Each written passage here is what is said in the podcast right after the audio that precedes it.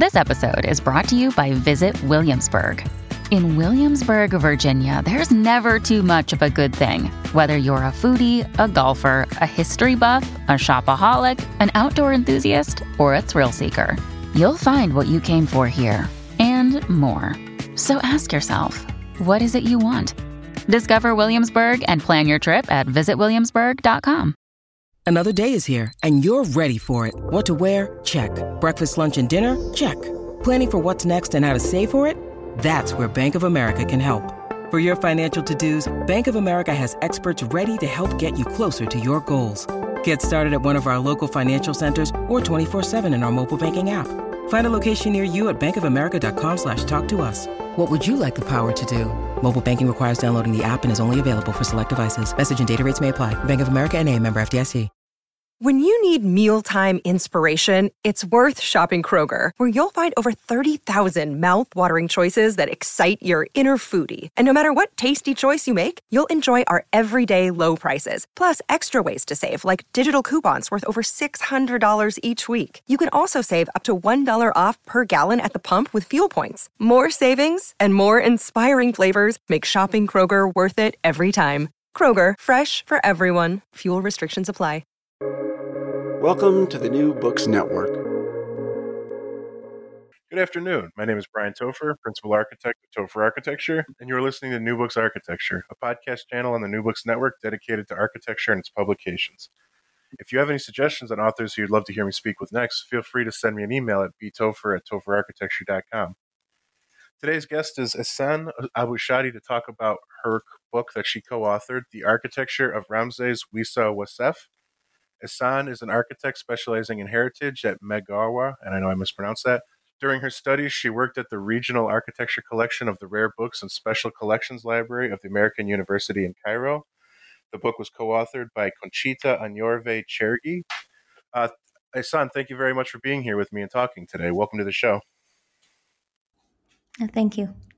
So, before we begin, can you tell us a little bit more about yourself?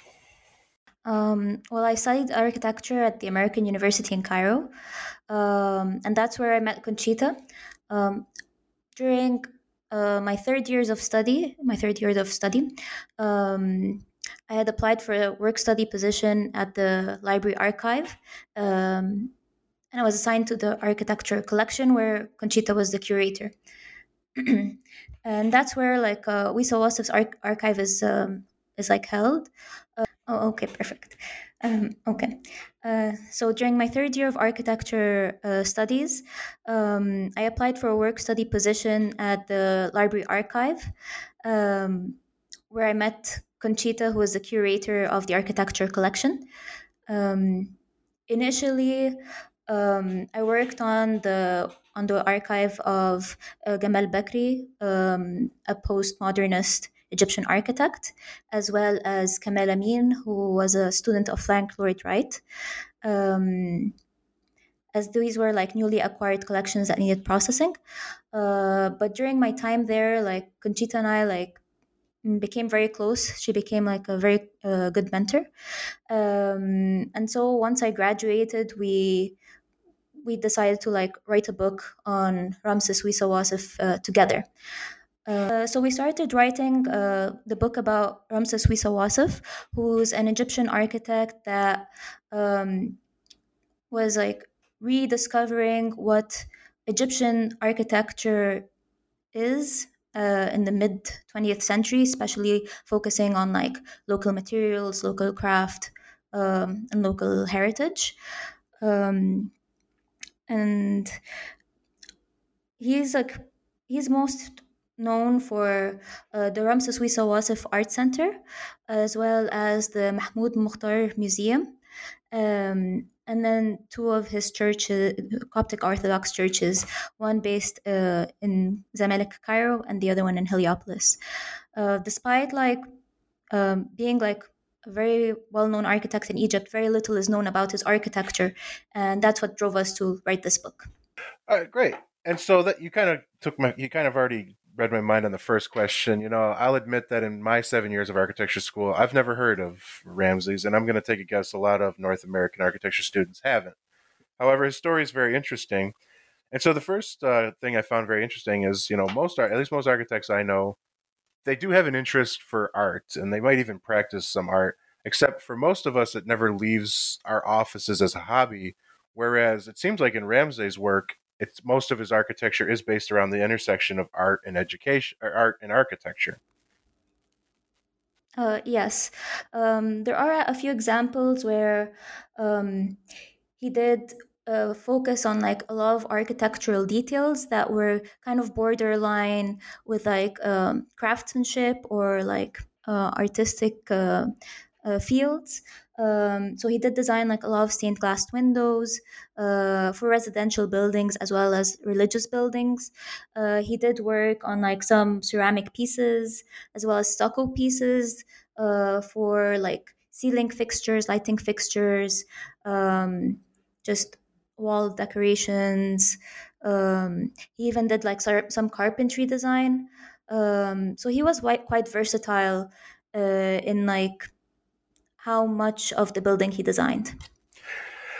And a follow up to that is, at least from what I could tell, and it does talk about this in the book, it seems like almost all of his residential projects were always for the residence of some craftsman, whether it's weavers or potters or uh, farmers, which we could say is a craftsperson. And so I guess I'm just curious over a little more elaboration. You know, why is that? Is that a personal choice? Was it because of his own passion? Um, well, in the 1950s, he started to develop the Ramses Wissa Wassef Art Center. Um, he did feel that like children had like an innate um, sense of creativity, which he wanted um, to nurture. So he created the space um, where like children could like learn to weave and express their creativity without like any formal edu- uh, art education um, and as like some of these weavers uh, grew he did build some houses for them um, so that's like one aspect and then um, in that same kind of like er, uh, rural area um, he did also design some houses for some of his uh, art students. He was a professor at the Faculty of Fine Arts. Um, and so, like, at the time, like, a lot of um, these, like, up and coming artists uh, were looking to, like, also, like, you know, have their houses, like, in that rural area. And him being, like, their professor, um, designed a couple of them and so you mentioned that he was a professor, and so I, I, I, let it slip in my last question when I accidentally said education. But of course, later on in the book, it, he does seem to have the passion of art, architecture, and education. And so there's a lot of case studies in here, and sadly, we just can't go through them all. But the ones I found in particular interest were the ones that, as an educator myself, I thought were very interesting. That he had his students participate in the construction, or children as well. I know some of the examples that stand out most in my mind are the chicken coops or silos and so the question I have for you then is, you know, from my understanding, these projects are still standing, even though they were built by children and students. Is that correct? Uh, yes, that's correct. Um, so, like in parallel, while he was teaching these children uh, weaving, he was also teaching them to use like uh, how to make mud brick, uh, how to build with it.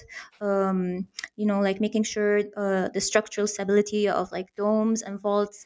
Um, so since uh, a lot of these were children, they can't really, you know, start building a house. It's out of their scale. They can't really reach. Uh, so he started with like small projects that would be uh, manageable for like a, a child's height. Um, and so like the silos and the chicken coops uh, are like low-lying structures um, that were easy for the children to practice on. And and so like over the years like uh, Wissa Wassef like did have like his own team of uh, mud brick builders that he would use uh, for like all his mud brick structures. Great. And uh, you hinted at this before and so i want to come back to it. You had mentioned that uh, his use of local materials and again going back to him being faculty you know, there, there, you talk about the trip he took with students that kind of opened his eyes, we'll say, to local building materials and sustainability, even ahead of their time a little bit. And so, one thing I found very interesting was the idea that his buildings are very distinct and that a regional Egyptian style. However, the political landscape was that most of Egypt was trying to mimic Europe, particularly politically and building wise. And so I'd love to hear more about the fact that his buildings, while they are of a regional style, they actually stood out because they were a regional style in a region trying to pretend to be somewhere else. Um, yeah, well, at the time, like Egypt was very cosmopolitan. Um, so, like, especially in Cairo, uh, there were a lot of Italians, a lot of uh, French, um, Greeks, um, and like Egyptians uh, and Turkish. Uh, so, uh, the architecture was very much influenced uh, by like Europe.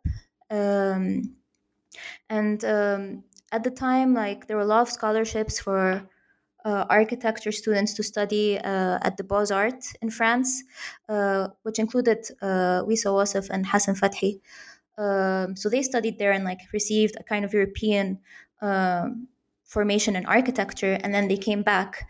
Um, and so like all these different like influences were taking place in Cairo, you know, like the Greek and the Italian and French, uh, and so uh, both of them, Hassan Fathi and Ramses Wissa Wassef, went on this trip to like Upper Egypt in Nubia, where they kind of like rediscovered this traditional architecture and tried to like think about, you know, this new traditional Egyptian identity for architecture that was not as influenced um, by like the European styles.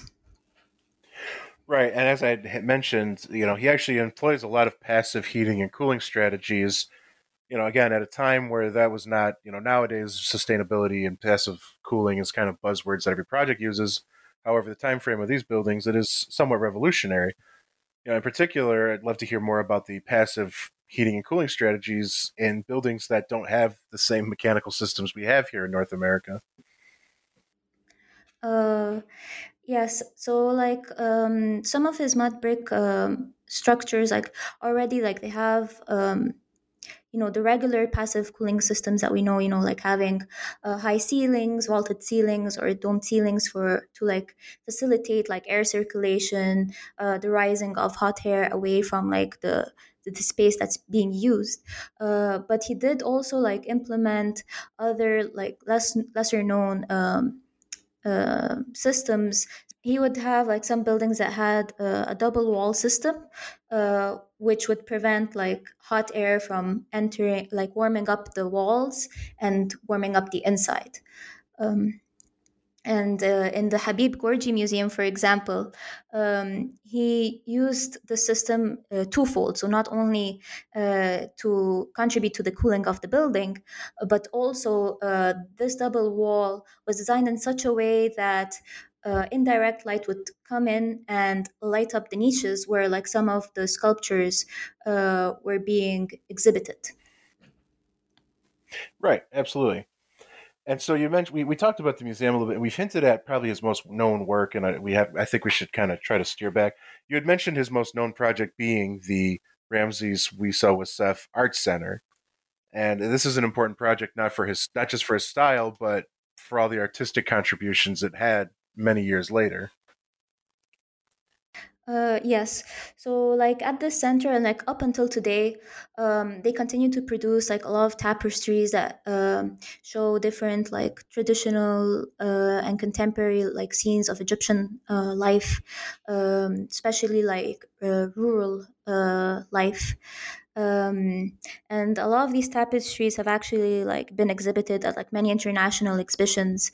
Um, so like this center like it's known um, like internationally uh, for its tapestries more than for its architecture. And i think that was one of the driving points for this book you know to like kind of like highlight the architectural work um, that this architect artist uh, produced um, so at the center, like apart from having like the galleries and the studios or like these tapestries uh, are created, um, there's also like a couple of uh, houses uh, that he built for himself, for um, his um, daughter's father-in-law, uh, and like his sister.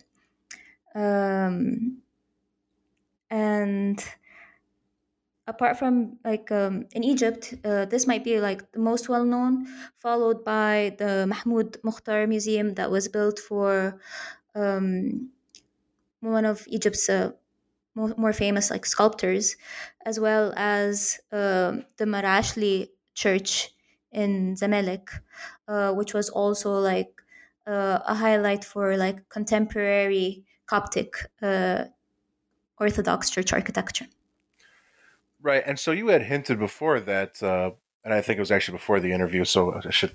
But uh, you had mentioned that he he actually can be a little more well known in circles outside of the architecture community, and I think you had said that in particular his stained glass window work. Is that correct, or was it other realms that he would be more well known in? Um, yes. So well, uh, a lot of his buildings are well known for his stained uh, glass projects. Um, although they might not, a lot of people might not necessarily know that these are attributed to him. Um, I think like some of his projects are very famous without a lot of people associating them to him. Um, maybe like only architects might know this. And even then, like a lot of architects will focus more on the architecture than the stained glass. So um, it's kind of very interesting how like the different uh, like this understanding of who he is as a person is very fragmented in the field. So like the artist will only focus on like the art, the architects will only focus on the architecture, and the educators will like focus on like his pedagogy. And so, as I said, you know, there's plenty of case studies, both for his built work and some of his non-extent stuff. Great photographs. Sadly, we won't be able to do that, especially with the listeners not having the book in front of them. But so the question I have though is, you know, as we wrap up, so since the book's been released, what uh, what have you been working on? What projects have kind of occupied your time since the book's been released? Um, well, I'm currently uh, pursuing a master's degree.